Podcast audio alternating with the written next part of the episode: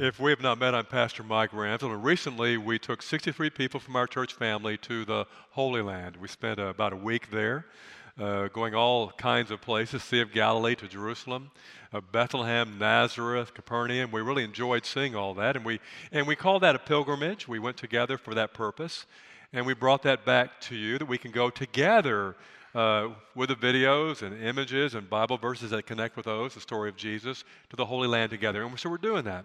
You'll be seeing and have seen many of you uh, some of those pictures, some of those videos. We continue to do that. Our way of celebrating the Lenten season, moving toward uh, Palm Sunday and Easter, celebration of Jesus Christ. And today we look specifically at Jesus at the Mount of Beatitudes. But first, I want to kind of have you journey with me what we've done so far. Some may, this may be the first week you've been with us, maybe a guest. Others may not remember every detail of what we talked about, so I want us to kind of know this is a journey, a pilgrimage from the beginning to the resurrection want to be part of that. So we begin the first week of the series uh, spending some time at the Jordan River where Jesus was baptized. I'm going to show you a picture of that. Uh, this is a very special time. It's where actually the, the real life and work of Christ began here at the Jordan River. Here is where, and we're baptizing folks there ourselves. That's us, our group there at the Jordan. Uh, and he, he, at this time, John the Baptist said, as he saw Jesus coming to be baptized, Behold, the Lamb of God who takes away the sin of the world. Uh, at that same time, uh, the Spirit of God fell upon Jesus Christ as the form of a dove, we're told. Then God spoke from heaven, saying, This is my Son, I am pleased with him. And the ministry of Christ began right here. From here, he went to his next stop, which was what we call today the Mount of Temptation. I'll show, show you a picture of that. Uh, so the very next thing, he goes here, or we think this is the area he was at, and that's a monastery there on the mountain. There's a cave inside. Some folks think maybe he spent the night there, as he spent 40 days not eating, seeking God, preparing for the, his life of mission ministry into the world. It's here he faced the devil, three temptations. He overcame each one, quoting scripture. From here, uh, uh, he went out into the world, and, and now is where we begin today. So again, Jordan River, uh, his baptism, the Holy Spirit. God said, This is my son. The Mount of Temptation, facing evil, sin, and the devil, overcoming that temptation, and then going into the world. And what comes next is where we are today at the Jesus at the Mount of Beatitudes. We can take that picture off now. Uh, at the Mount of Beatitudes, there are many things that happens.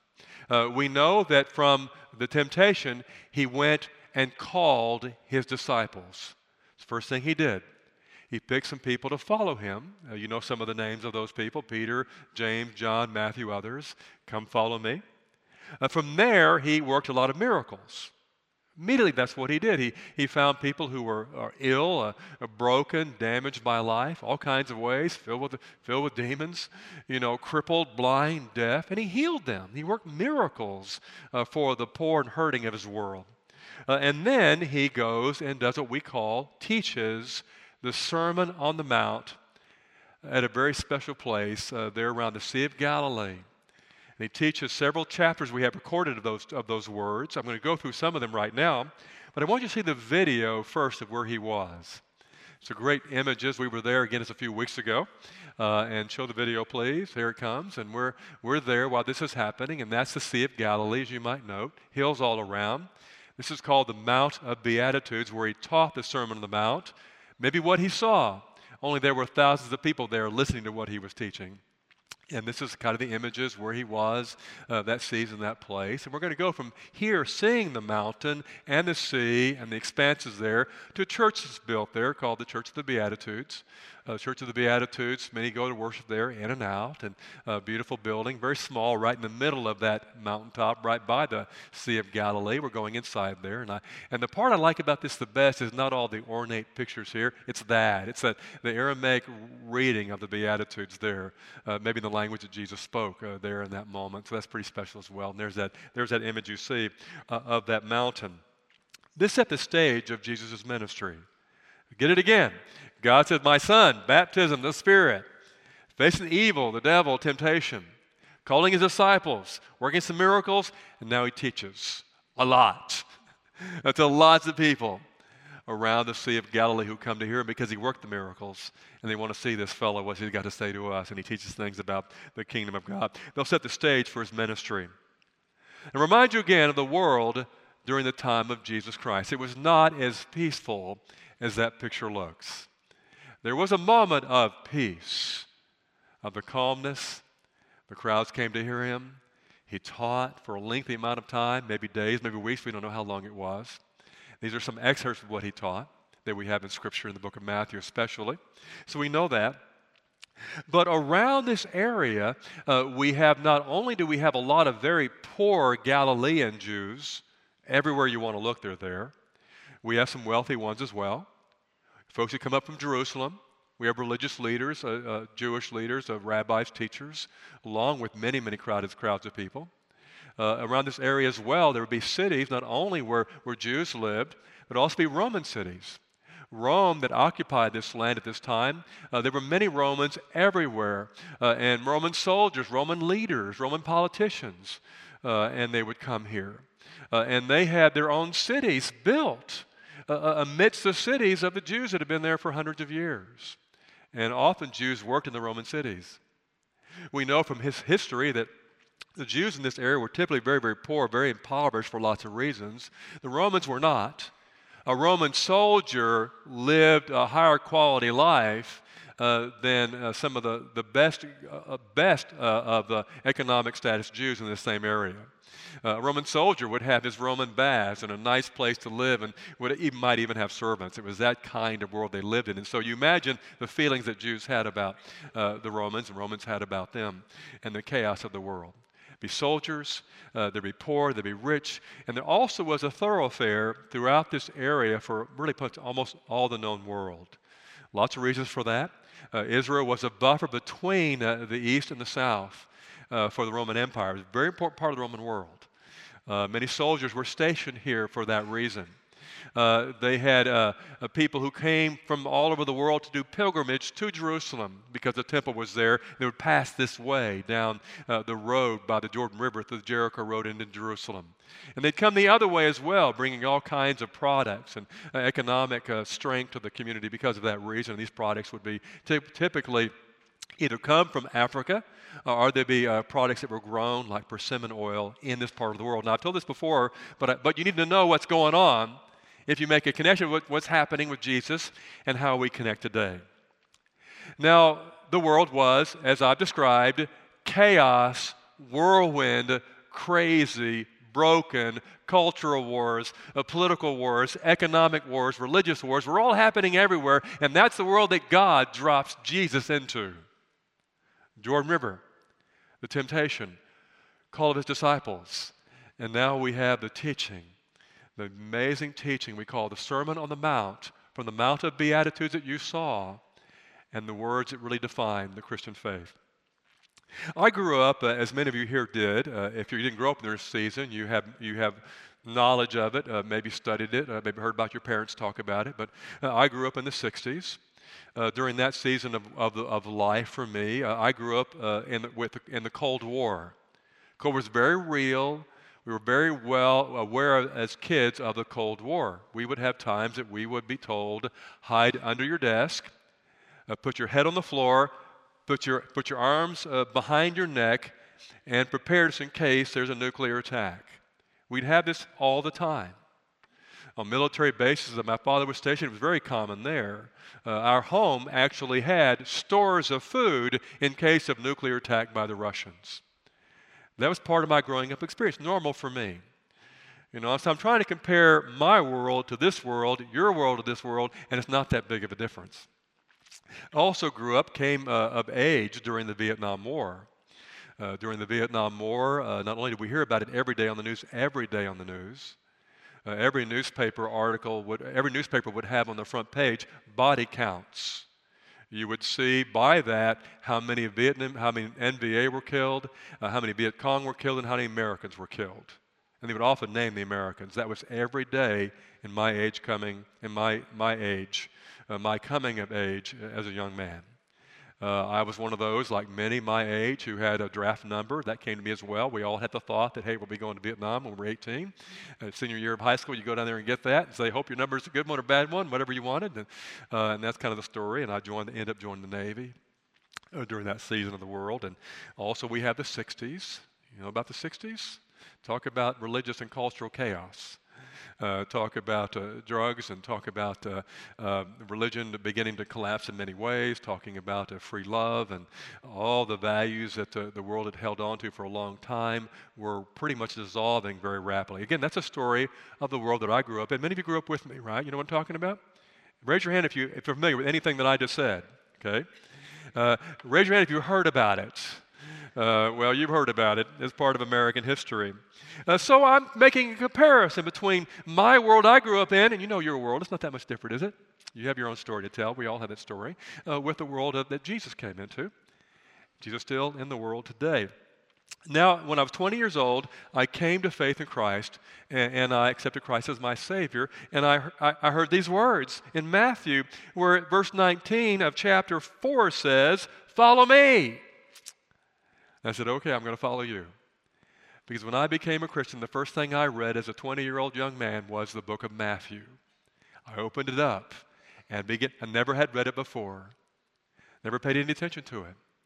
Never thought about these being the words of Jesus, who I said, I want to follow you, Lord, and I had done that. And here are the words that came in this time. And here are some of the things that the Sermon on the Mount said to me in 1973 that I read for you today. It says, Blessed are those who mourn, blessed are the gentle, blessed are those who hunger and thirst for righteousness, blessed are the merciful the pure in heart, the peacemakers. reading those words in the middle of the chaos of my own experience, the history I just shared with you, and I began seeing God in a way I'd never seen God before. These words began to apply to my experience in a way they never had before. And I thought, boy, I love this Jesus guy. I love the things he talks about, you know, to me. Don't you love these words? Who wouldn't love these words. He says, You're the salt of the earth, you're the light of the world. He says, Love your enemy. He goes on to tell us in these, uh, the, the, the amazing Lord's Prayer. And I'd heard the Lord's Prayer throughout my life, but I didn't know that Jesus had anything to do with it. it never dawned on me that Jesus went to a mountaintop by the Sea of Galilee after what I've already shared with you today, and crowds stood around him and said, Let me tell you this. And he also told his disciples who asked, Jesus, we see you praying, and, and we think it's amazing what you do, and, and we don't pray like that. The religious leaders play, pray rote, ritual prayers. They go on the street corner and pray for hours on end. We don't know what they're talking about. It means anything to us. We don't understand a bit about it. We don't get it at all. But, but you, you're different. How do you pray? Teach us how to pray. And he says, Well, here's how you pray Our Father who art in heaven. Huh? We can say, pray directly to God, our Father who art in heaven, hallowed be thy name. Thy kingdom come and give us our daily bread, forgive us of our sins, and lead us, O Lord, and it's your kingdom. And, and how amazing is that? And, and we still are directed by those words given on that mountaintop that day 2,000 years ago by Jesus to whoever would listen. He said, Lay up for yourselves treasures in heaven, not on earth. What you have on earth will be lost. In heaven, you'll always have. And he says, Don't worry, don't be anxious. Look at the lilies of the field. You saw some of those there in the picture. They don't worry, do they? God takes care of them, He'll take care of you. Instead, seek the kingdom of God first, and His righteousness, and all these things shall be added unto you. He says, Ask and it'll be given to you, seek and you shall find. And then He tells us, verse 24 through 27. Uh, the, the script biblical text for today, I'm going to read for you uh, word by word. Please hear this. Everyone who hears these words of mine and acts upon them may be compared to a wise man who built his house upon the rock. And the rain descended, and the floods came, and the winds blew and burst against that house, and yet it did not fall, for it has been founded upon the rock. And everyone who hears these words of mine and does not act upon them will be like a foolish man who built his house upon the sand. And the rain descended, and the floods came, and the winds blew and burst against that house, and it fell. And great was its fall. So you're with me? The Jordan River, my beloved son. The temptation, uh, and he overcomes evil in that day. The call of his disciples comes next. and he works miracles of those who are hurting all around in every kind of need they might have. And now he teaches these amazing things, saying, Build your life upon the words I tell you, as I love you that much. And there, that day, a long time ago, I picked up the Bible and read those words, and my life has never been the same. I believe in Jesus. I said, follow him. But hey, these words encompass my experience ever since, as they do so many of you. If not yet, maybe today. Several things I want to share about this passage and this event and this uh, great moment, this story that we're talking about, that I think need to be lifted up. The first is this teaching on prayer, called the Lord's Prayer. There are other things he says as well about prayer, but a lot of his energy goes into teaching about prayer. And I'm going to say this prayer is the guts of discipleship. Discipleship is responding to the invitation that Jesus gave me and you come follow me. Disciple is one who follows Jesus Christ. Prayer is the guts of that discipleship. It cannot be done, it's not possible. We will fail continually, be disappointed with ourselves and even God if we don't have a consistent, uh, really structured, even prayer life. And the Lord's Prayer is a piece of that. Not all of it, but it's a piece of that and what it means for us. He said in that same idea of prayer, Seek and you shall find, knock and the door shall be open. He said, Pray from the heart. Not like these religious leaders who go on the street corner and stand and pray for hours on end, well, quote, memorize prayers that mean nothing to anyone.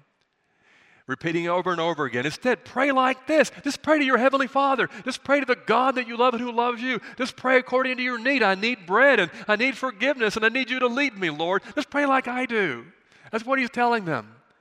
I want you to have what I have. So when I go to the mountaintop and you wonder what I'm doing, this is what I'm doing. I'm saying, God, lead me. God, bless me. God, may I bless others. God, take care of me as, as I know you're faithful to do. It's about building faith, trust, a loving relationship with a heavenly God, and He teaches us how to do that. So prayer is the guts of it. Uh, if you desire to really be a follower of Christ, to live His way, you better be praying or you'll not be able to do that. Jesus could not, we cannot, so he teaches us that first. So prayer is the guts of discipleship. Secondly, Beatitudes. Uh, and that's the core of the Christian life, the Beatitudes.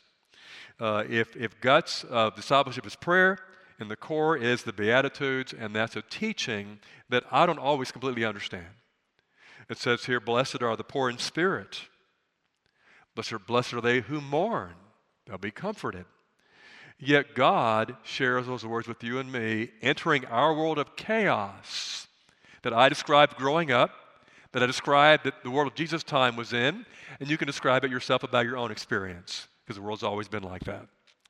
And these are God's light shining in the middle of that, saying amazing things to us. Uh, this sense of uh, God's truth given to us a world about pagan lifestyles on one side, uh, the Pharisees on the other, the average person trapped in between. We have the word saying, Blessed are the gentle. Blessed are those who hunger for righteousness. Blessed are the merciful. Blessed are the pure in heart. In a world where power and privilege got reward, where religious leaders taught if you're poor, you deserved it. I'll say that again those Romans on the, on the hillside, power and privilege. You know, they get all the rewards, and we're their slaves and servants. And if we're lucky, we have, they, they pay us if we go do something on their house for them. And, and the religious leaders tell us that we're poor or broken or sick because it's our fault. We deserve it. We're a bunch of sinners, or our parents were sinners. And that's what they taught them. They were taught that. And Jesus said just the opposite. Hey, it's the meek who are blessed by God. That's not what the religious leaders tell us. It's those who mourn who are blessed by God. That's not how the Romans believe and how they live, how different it is. And, and it's just the opposite. You know, at the 815 service, something I think amazing happened, very inspirational for me. Very unusual thing for it to happen here, but uh, we had a, a, man come in the service uh, just before the sermon. The choir was singing at 815, and he came in on one of these little shopping carts that you drive. Uh, I'm not sure he purchased it. Uh, it came from a Walmart, and I think he just headed out the parking lot and somehow he found his way over here. And he came down the aisle and went around for a while and finally went over here. We're wondering where he's going. And is during the choir singing. And he finally backs it somehow. You can back those things. I don't know you could back them, but he finally backed it back in that corner and stopped right there. And you could see there were, he probably had some issues maybe mental health issues. We didn't know. We found out later that he did. And he came and sat there, and we're in the choir singing. He raises his hands, you know, and he just, he just, you know, not singing, just raising his hands, you know, and looking up to heaven while he's there. And, and there's nobody sitting over here where he is. Uh, people were here and here and here, nobody there. And I'm sitting up there saying, Lord, send somebody sit next to that guy. Just one person. All he needs is one person. And immediately, Tom got up. And now, Tom's a Vietnam veteran, was shot at and shot. So I get you an idea of who, where Tom comes from. And Tom got up and he walked over there and he sat down next to him. Just put his hand on his shoulder, you know, said, said hi, or I'm Tom, and what's your name? His name was Joseph. And Joseph began to cry. You could see the tears in his eyes when that moment happened. And, and I thought, the Sermon on the Mount, Matthew, the Beatitudes, that's Jesus. That's what he's talking about. That's how life is formed and shaped. Uh, uh, the, the Romans would have said, kill him. He's not worth anything. The, the Jewish leaders would have said, he deserves what he's got. He's a big sinner. His parents were sinners. That's why he's in the state that he is in. And in Christian church, Tom sat next to him. Others did as well. Uh, when the service was over, he had a crowd around him just saying hi and how are you doing? And we actually helping him get where he's going to go because it seems like he has to find his way back home and he's not sure where that is. You know, but regardless of that, you know, get a picture of how these words change you and me and how we see and view the world. So the Beatitudes really are the core of those who follow Christ, as the Lord's Prayer is the guts of that life. Then we had loving relationships. Number three is the heart of the kingdom of God. And I've said it many times so that everything that matters in life comes from a relationship. Uh, in this case, between us and God and each other, regardless. There's no parameters for that. Whoever, whatever, however. Joseph, Tom, makes no difference. And here the things are said like this in this same four chapters of, of, of, of the Sermon on the Mount. Don't judge, he says. Love your enemies. What? the Jews hated their enemies. Romans hated their enemies. Everybody hated their enemies. That was not a teaching anywhere to love your enemies. Yet Jesus, the one person on earth, the one person in all the planet that God sends through the Jordan River, you heard the story. The Mount of Temptation, you heard the story. The call of his disciples, you heard that story. The miracles he worked to anybody and whoever who needed it. Didn't matter what, whether it was a Roman centurion who he healed a, a, the, the centurion servant, or whether it be the poorest of the poor. And here he comes and love your enemies. He says, turn the other cheek. You've heard these terms, I know, haven't you? Uh, they're from Matthew. Uh, they're from the Sermon on the Mount. He spoke on the Mount of Beatitudes, words he'd never heard before, and he speaks for the very first time. It's been repeated for, thousand, for 2,000 years. Turn the other cheek. He says, if somebody asks you to carry their stuff for one mile, carry for two. One of the most hated things for the Jews in this culture was that. These Roman soldiers and leaders who uh, had, had so much more than they had. Lived in the nice home, the nice community, the nice hilltop, the new Roman city instead of the, the, the, the impoverished Jewish village. That's where they lived. And, and not only that, they could find you wherever they wanted to, and they're walking down the road, they could say, I need you to carry my stuff, my pack, my food, my, my spear, uh, my shield, whatever they wanted. You have to carry it for me for one mile. That was a Roman law. they had to do that. And then they find somebody else to carry it the next mile, the next mile, the next mile, and they could go on a whole journey never carrying anything. And Jesus said, if they ask you to carry it one mile, carry it two. What? Carry it two miles? You should be telling us to kill those guys, not carry their packs further. He says, respect and love your spouse. It's the Sermon on the Mount. Did you know that? You know, I didn't say it exactly like that, but what he's saying uh, in, in, that culture, in the Roman culture and the Jewish culture, uh, women were considered just next to property. And so in that culture, uh, men could just simply abuse their wives. Uh, they could make their wives slaves. They could toss their wives aside. And we're told that they did that. We're told that Jewish leaders and Jewish people did that. And their wives, when that happened, were often left, left helpless. They were left impoverished. They were left to, left to live lives less than you would want for them. They were left to be broken and hurting, might even starve. He says, Stop it. Respect and love your spouse. He says, Don't be angry with your brother. You know, and, and, and that idea is not just my real brother, but anyone. And give to the poor. Give to the poor. That's the Sermon on the Mount. Uh, I, I, shared my story and the story of that time so you could really get an understanding of the significance of this, this God in the world and what He says on this journey that began at the Jordan River. And what God said about Him and what He's going to do and what His mission was. And how we put this together, it makes more sense out of the rest of His life. Understand these things. In the 20s and 30s, there was a, a young man uh, named Dietrich Bonhoeffer. Uh, some may have heard of Bonhoeffer. Uh, he's written a number of books. Uh, but during the 20s and 30s, he, uh, his parents wanted to be a lawyer a doctor or something like that, but he decided to be a preacher, which they didn't, weren't happy about that, but he said, I'm going to do it anyway.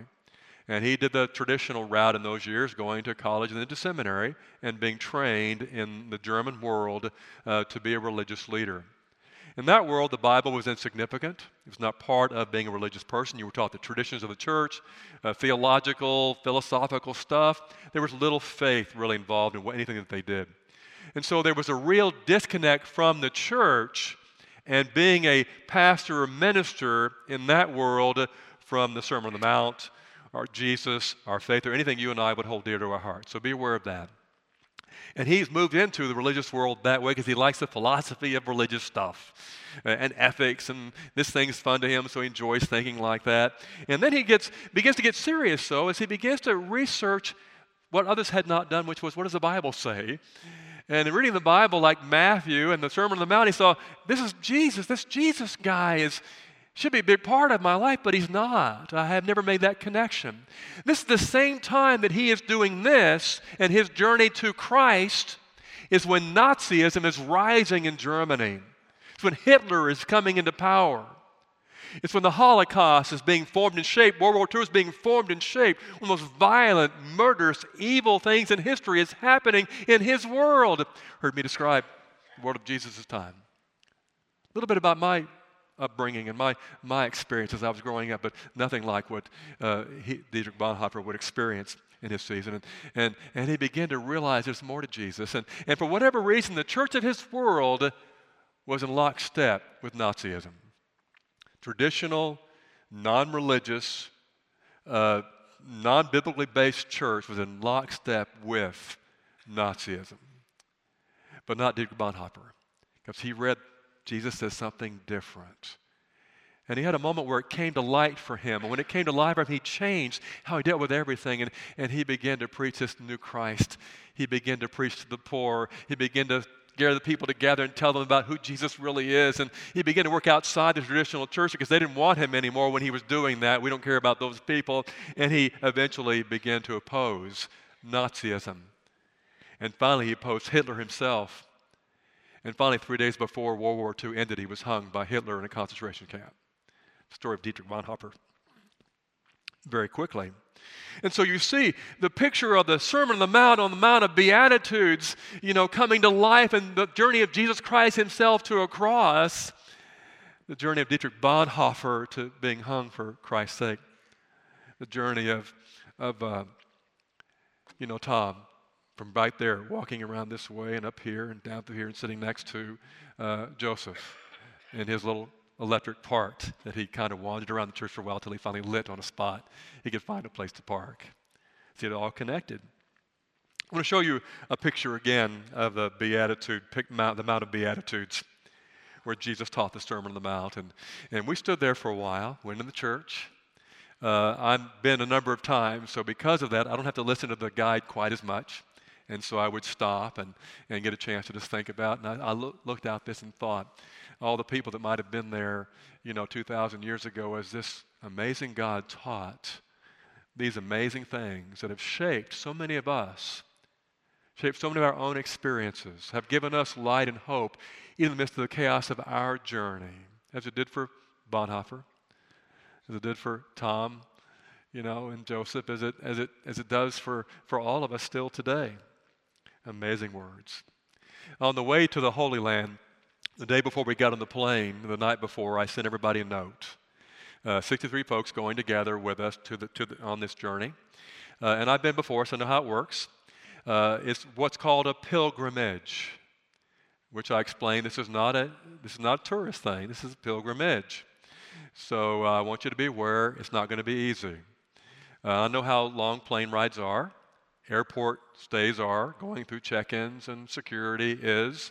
Uh, I know how getting on and off of buses, in and out of hotels, carrying your baggage and luggage, and going with a large. I know what it's like, and it's, you know, it's kind of tiresome. This can be tire, tiring, it can make you weary, it can make you irritable. How many know that? And so I let them know, and I'm going to paraphrase what I said on this journey, this, on this pilgrimage, would you act like Christians? Basically what, make sure you act like Christians. We're going to Jerusalem, act like you're a Christian while you're there. Because we're sometimes tempted not to do that because we're tired. The food is not what we might expect. Or we have to spend too much time on a bus, whatever the reason. You know, that's how pilgrimages are. And, and I think that life is, all of life is a pilgrimage to see Christ face to face in heaven one day. And so I think what Jesus is saying in these four chapters is act like Christians. Because that's part of this. That's part of this. Matthew 5:48 I think is a defining verse in the Sermon on the Mount. He spoke from the Mount of Beatitudes. Uh, I'm going over time, but uh, I'm almost done. Can vote? Give me give me two more minutes. Raise your hand, please. Thank you. Those who didn't vote, Hey, I won't hold it against you. Thou shalt not judge. Turn the other cheek. Whatever I got to do. I'll carry your pack two miles if you need it. In a word, what I'm saying, this is the Message Bible translation. In a word, what I'm saying is grow up. You are kingdom subjects. Now live like it. Live out your God created identity. Live generously and graciously toward others the way God lives toward you. Let us pray. Heavenly Father, thank you for the words you give us. We sure do appreciate them. What would, what would we be without the light you shine upon us? In the grace of a Savior, in the holiness of a life taught to live a special way. In your presence, God, with us. Maybe so, God, always. In Jesus' name, amen.